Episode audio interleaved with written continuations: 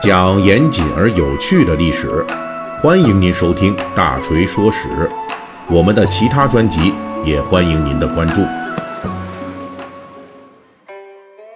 最近大锤的《三国演义》细节解密啊，一直在跟大家聊东汉末年的兖州争夺战啊。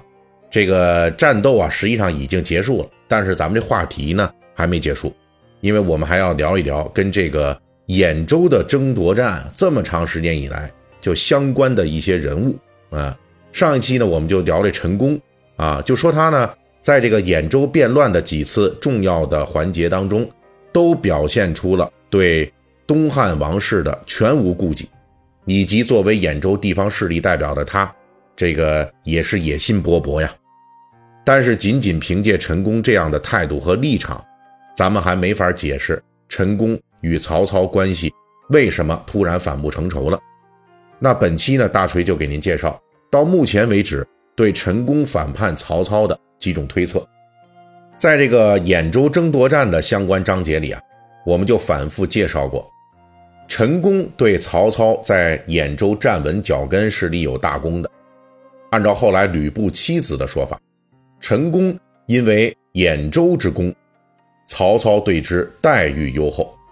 所以在兖州最初的这个两人蜜月期的时候啊。曹氏待公台如赤子啊，说明这关系非常好。这件事连外来吕布的妻子都知道，由此可见曹操与陈宫的关系到了多密切的程度。但是到了公元一百九十四年，曹操领军二度东击徐州，陈宫又说服了张邈在兖州发动变乱，几乎是置曹操于死地。这个打击那也是下了死手的。这中间的立场就变化的是非常剧烈，直接就引发了后人对陈宫立场彻底转化的动机的各种猜测。根据当时和后世历史学家的观察，他们认为曹操杀掉名士边让，引发了当时士大夫阶层的震动，也导致了曾经视曹操为士大夫阶层同盟军的陈宫也受到了极大的刺激，因而翻脸反曹。另外还有一种观点，大锤也曾经列举过，那就是当时曹操为了安抚黄巾军东征徐州的等等的需求吧，大量的掠夺兖州的粮草物资，就严重的损害了兖州地方豪强的经济利益，利益的严重背离，就促使陈宫迅速的站到了曹操的对立面上。这些说法呢，都是有一定道理的啊，我们也不排除那个陈宫反叛曹操啊是。由于多种的动机促成的一个结果。不过这儿呢，我再向大家呢，呃，提供另外的一种推测啊。陈宫这个人在立场上的游移变化是历来我们所关注的焦点。但是陈宫虽然历史的事迹记录并不多，可是有些内容还是非常令人值得寻味、值得回味的啊。比如说陈宫对吕布的态度，他说服吕布进入兖州。成为反曹的矛头，但是转过身来，陈宫劝说张邈引吕布入兖州的时候，他说的是啊，吕布这个人只是个武夫，哎，也就是说呢，这个陈宫明确的认定了吕布只是一个在反曹行动中可以利用的打手。如果吕布这边帮助他们打赢了曹操，那又该如何安排吕布呢？后边的话，陈宫在劝说张邈的时候。并没有说，但是就在这次陈宫张邈对话一年多以后，也就是公元一百九十六年，陈宫亲身演示过他当初没有说出来的后半句话。当时陈宫吕布在争夺兖州失败，吕布东入徐州，吕布的部将郝萌突然发动叛乱，由于是突然之间祸起萧墙啊，吕布没有防备，就被搞得很狼狈。最后，吕布的部将曹性斩杀了郝萌，好不容易平定了这次叛乱。平乱之后，吕布跟手下人开会，曹性作证说，郝萌这次反叛是受了吕布的盟友袁术的煽动，同时陈宫也参与了。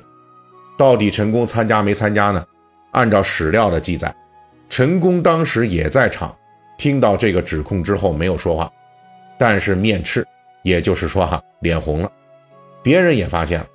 按照这个暗示，至少陈宫是心中有点虚的。把这两件事联系起来，很能说明一个问题，那就是陈宫对吕布的基本态度是一以贯之的。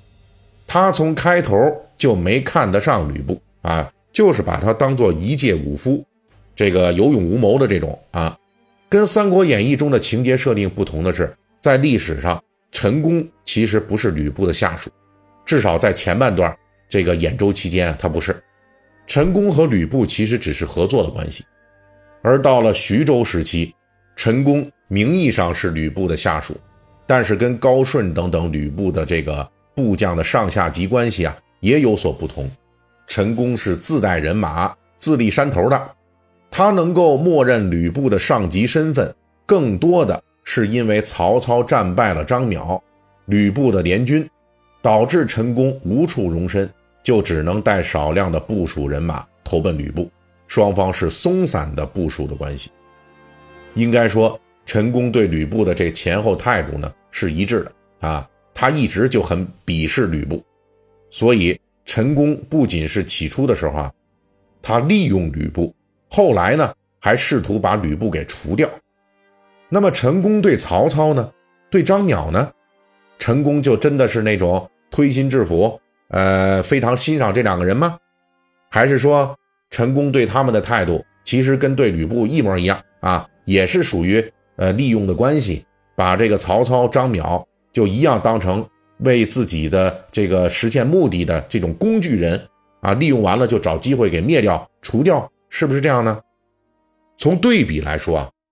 陈宫协助曹操，到最后差点是要了曹操的老命，那这个历史过程跟陈宫对待吕布的态度和方法基本上是一致的。区别可能是陈宫认为吕布只是个剑客，没有大脑，更好收拾；而曹操的能力，陈宫起码是认可的。从这些比较来看，历史上的陈宫完全还有另外一种动机，那就是后世的我们常常习惯于把陈宫看作一个东汉末年的谋臣策士，他是辅佐他人做主公的。但是如果历史上的那个陈宫，他不满足于自己只做一个谋士呢？他如果也想自己做个在乱世中独占一方的军阀呢？从履历上来说，陈宫并没有跟那些诸侯一样的资历和条件，他甚至不如孔融有这么样一个可能的独霸一方的机会。但是陈宫通过拥立曹操、拥立张邈打曹操、拥立吕布打曹操等等的这一系列的复杂的操作。他已经成为一支小军队的头领，成为了吕布帐下的大将，而这个历史上的陈宫啊，也从来没有把拥立汉室当过事儿。如果这个有野心、有实力的谋士，他当初的想法是想做一个军阀，那会怎么样呢？以这个角度来回头审视陈宫的一系列看起来不可思议的操作，似乎都可以找到相应的解释。他不仅要利用兖州的力量，而且也需要利用曹操、张邈等人的崛起，从中不断的壮大自己。而一到他认为时机成熟的时候，反戈一击也是计划之内的事情了。即便是谋划失败，东逃徐州以后，陈宫也差一点把吕布给干掉，并吞其众啊。当然了，这只是大锤根据逻辑所做出的某种推测而已啊。从这个推测来说，陈宫就彻底黑化了，就成了一个乱世中试图崛起为诸侯的野心家。而《三国演义》中的陈宫呢，完全不是这样，他很早就识破了曹操的野心，并从此与曹操分道扬镳，是抵抗曹操野心的重要人物。《三国演义》的这种安排又是怎么来的呢？那下期的《三国演义》细节解密，我们继续再为您来讲述。好。本集的《三国演义》细节解密呢，就给大家讲到这里。